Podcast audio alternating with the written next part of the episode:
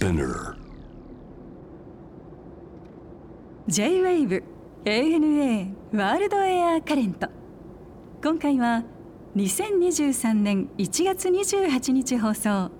ゲストはカピバラ写真家の渡辺克人さん。偶然立ち寄った動物園でカピバラと出会いその不思議な魅力と可愛さに取りつかれた渡辺さん。国内外の動物園や水族館さらに野生のカピバラに会いにブラジルへ。カピバラをめぐるさまざまな旅の思い出伺いました。お楽しみください。まず渡辺さんにお伺いしたいのがはい。肩書き的にはこのカピバラ写真家とはい。歌ってらっしゃいますけれどもこのカピバラ限定のその訳を教えてくれ。っていうのは、はいやどう動物写真家ですとかもう写真家ですとかって言ってカピバラを撮ってあるいは他のものもっていうことも考えられるじゃないですか。なるほどあのー僕正直言ってあんまり動物園って行ったことがなかったんですけれどもはい。2006年に偶然あの北海道の旭山動物園に、はい有名ですね。あの観光で、はい。あの行かせていただいて、はあ。でその時あの行動展示って言ってまあアザラシとかあのライオンとかがですね、ええ。生き生きとこう展示されてるのに、ん。びっくりしたんですね。あの昔行ったあの小学校の頃に見た動物園とは全く違うようなその生き生きとした動物の見て最後の最後にカピバラだったんですけれども、旭山動物園で、ええはい。そうなんです。そのカピバラがですね全くこちらを見なくて、あのもう帰りたくてしょうがないような感じであの飼育小屋の扉の前に並んで待ってたんですね。仕事終わったよみたいな。そうなんですそのマイペースぶりがなんかこれいいなっていうふうに一目惚れしちゃってそこからもうその当時もう30中盤だったんですけれどもこのカピバラっていうものを調べてみようかなっていうことになったんですよ。で当時はですね今からもう1617年前ですから、カピバラってそんなにブームじゃなかったんですね。でまあネットで調べても、まあ数行情報が出てくる程度で、まあでっかいネズミだろうなっていう感じですよね。そうなんですね、それを調べていくために、例えば動物園に行って飼育員さんに聞いたりとか、はい。まあ、国会図書館行ったりとかっていうのがあって、まあ、その大人になってこう新しいものを知る喜びみたいなのを感じると同時に、まあ、そのカピバラを写真として保存しようと思って、一眼レフカメラを買ったんですよ。えっとそれまではふ、はい何のお仕事をされてた。それまでは普通にサラリーマンです。はい、であのカメラを買って結局生まれて初めてそういうあのメカ的なカメラを買ったので写真もともと写真家とかでもないわけだ。ないですでかオッケー。カピバラを保存したくてカピバラを保存したくてでカメラを高性能のカメラが必要になった。そうなんですそそれがですねはい。あんまり取扱説明書とか読まないタイプなので、全くうまく撮れないですよ。でカピバラは分からないカメラは全然うまく映んないっていうので、まあ研究に研究を重ねるわけじゃないですが、だんだん勉強していくと徐々にうまくなるじゃないですか。で徐々に情報が入ってくる、それがなんか大人になって新鮮すぎて、どんどんどんどんハマっていった感じなんですね。それはそのサラリーマンをされてらっしゃったとおっしゃいましたけど、はい。その会社勤めは、はい。えっと継続したままやられてたんですか？当時はそうですね、はい。昼間は普通にあの経理の仕事をしてまして、はい。で週末に動物園に通うような感じだったんですが。はい。でそれがそのせ専門と申しますか、はい。カ ピカピバラ写真家になられたのはいつなんですか？えー、とこれ正直なところ専門でこれをで食べていければいいんですけれども、まだまだ あのあの写真集出したりカレンダー出したりとかいうだけじゃやっぱり厳しくて、まだ一応あの自営で働いてますけれども、まあ、専門になったのは、まああの2008年に写真集を東京書籍から出させていただいてからはもうこれ専門の写真家としていろんなところであの講演させていただいたりとか、まあ、写真をあのテレビ局とかラジオ局にお貸ししたりとかっていう仕事もさせていただいてます。カピバラのはい最大の魅力は何なんですか、最大の魅力。いろいろあるでしょうけど、えええ。えこれ全部って言いたいところなんですけれどもやっぱりその不細工な見た目だったりですねあとのんびりまあお風呂に入ってのんびりしてるイメージが皆さんあると思うんですけれども。そうですなんか温泉に使ってるカピバラっていうのはなんかもう一つのアイコンになってるね。そうなんですね、ところがあの走らしたら時速50キロで走ったりとかあ泳がしたら5分間潜水できたりとか、その力を隠し持ってる感じ、あうん。なんか魅力的なんですよね。なるほど、ええ。普段はちょっとのんびりしてるけど、はい。やるときはやるぜ的な。あそうですそうです。これブラジルはどれぐらい行かれてるんですか？ブラジルはですね、えー2012年に9月に1回と、はい。2018年に7月に1回と、2019年に5月と7月行きましてで本当は行くはずだったんですけどコロナに入っちゃったので、で、えー昨年の7月うん。にあのまた行ってまいりました。合計で80日間ぐらい行ってますね。これはえやっぱりカピバラの生息が多いんですか？そうですね。オリジンなの？もしかして。カピバラはブラジル産なの？もともあとそういうことじゃないんですよ、うん。あの南米のまあ半分ぐらいの地域にいるんですけれども、パンタナールっていうところをパンタナール湿原っていうんですが、とてもその自然にあふれていてカピバラもいっぱいいて、うか。まあ、他の動物とかも見れるっていう、ん。まあ、日本ではあんまり有名じゃないんですけれども、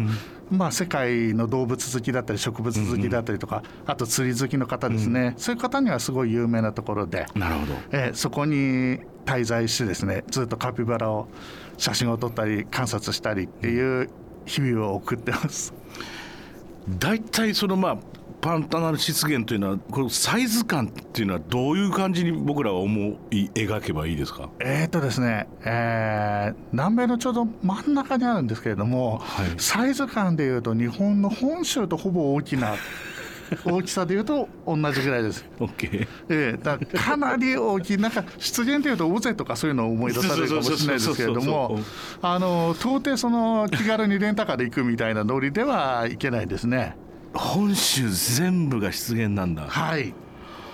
果てしないねそうですね。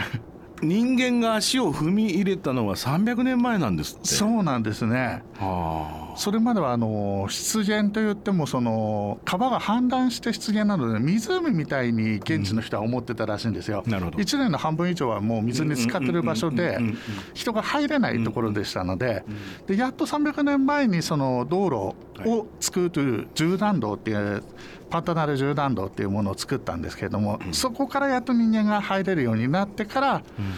ロッジだったり牧場だったりとかいうのができるようになったので、もう本当に手つかずの自然が見れるようなところなんですね。あ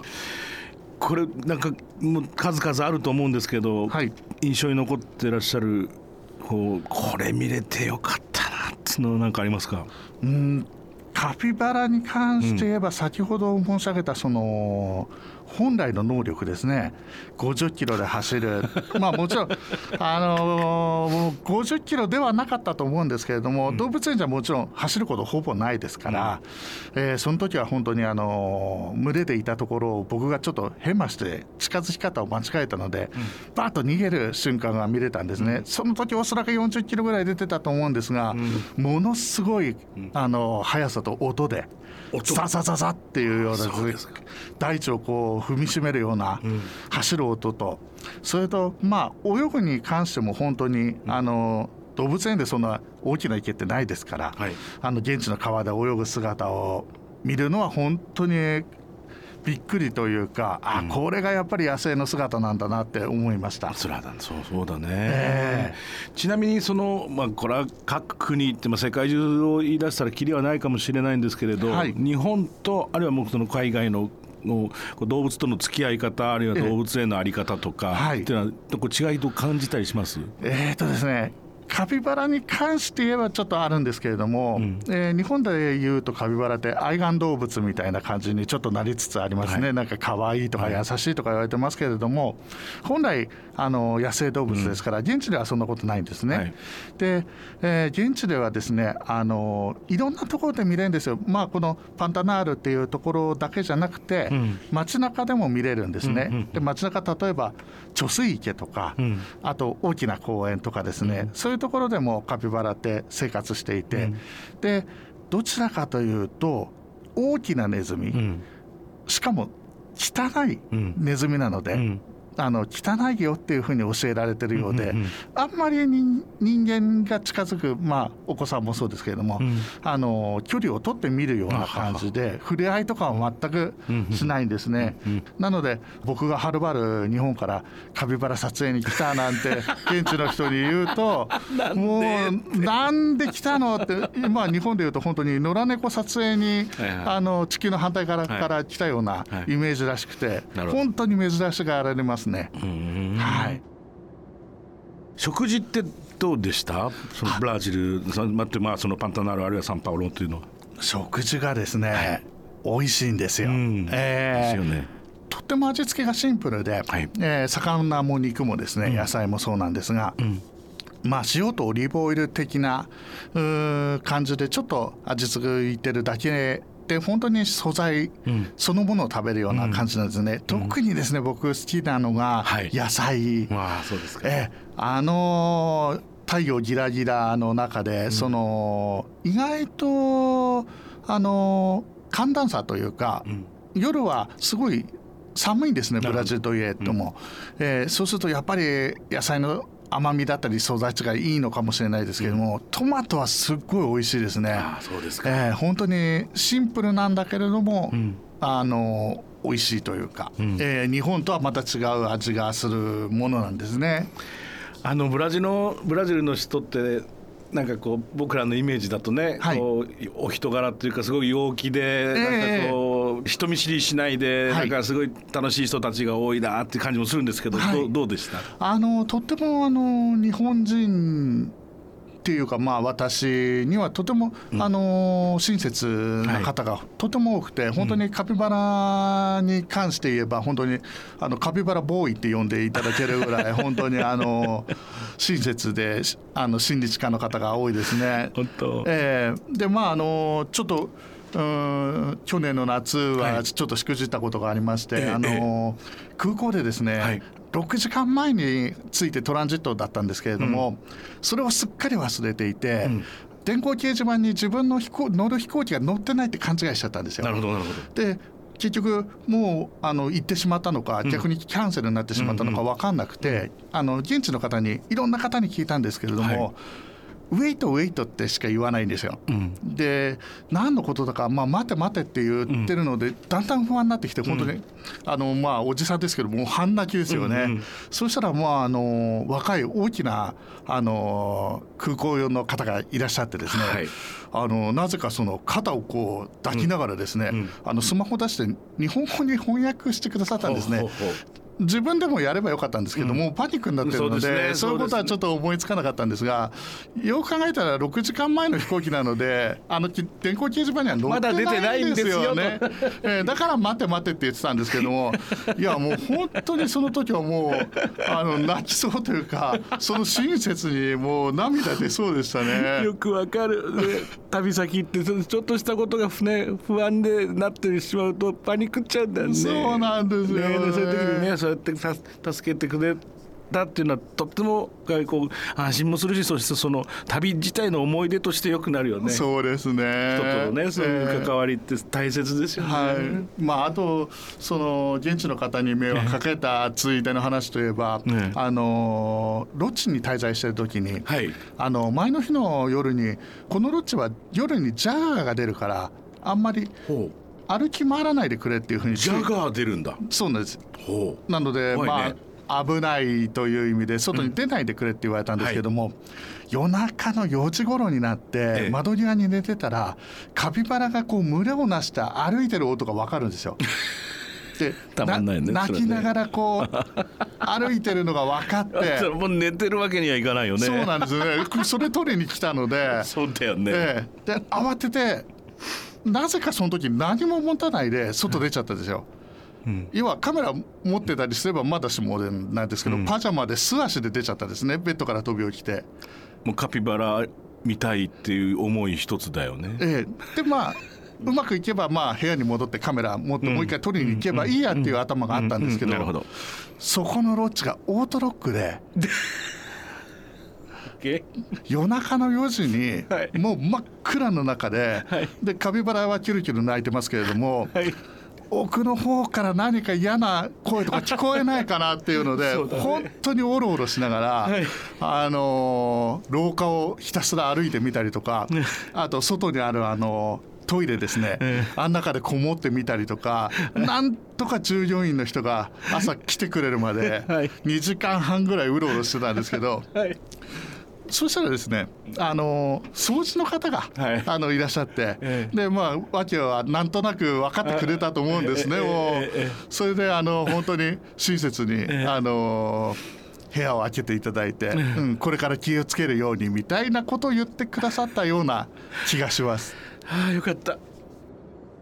台湾にもやっぱりこれはカピバラを見に行かれた、これはね、あの動物園。え当時2016年だったと思うんです。けど当時1箇所しか台湾にカピバラいなくて、えその様子をちょっと見てみたくてですね、はい。まあ、飼育の仕方とかその保護市場の形とか見てみたくて行ったんですけれども、ん。もちろんあの台湾も初めてだったので、はい。観光も含めてうんうん。行ってまいりました、台北ですか？そうですね、で動物園は台南の方になるほどなるほどあ台南からちょっと行ったところですね。在来線に乗り換えて、ん。えーちょっと田舎町の方にあるんですけれども、はい。そちらなんていうに動物園なんですあか、えー、ワンピ世界野生動物園っていうんですよ。へえこの動物園はどんなことが特別なんですか、まあ、カピバラがもういるということで、はい、はい。まあ規模としてはそんなに大きくはないんですけれども、いろいろな動物本当に日本でいうスター動物、人気のある動物は飼育していて、まあ一通り大体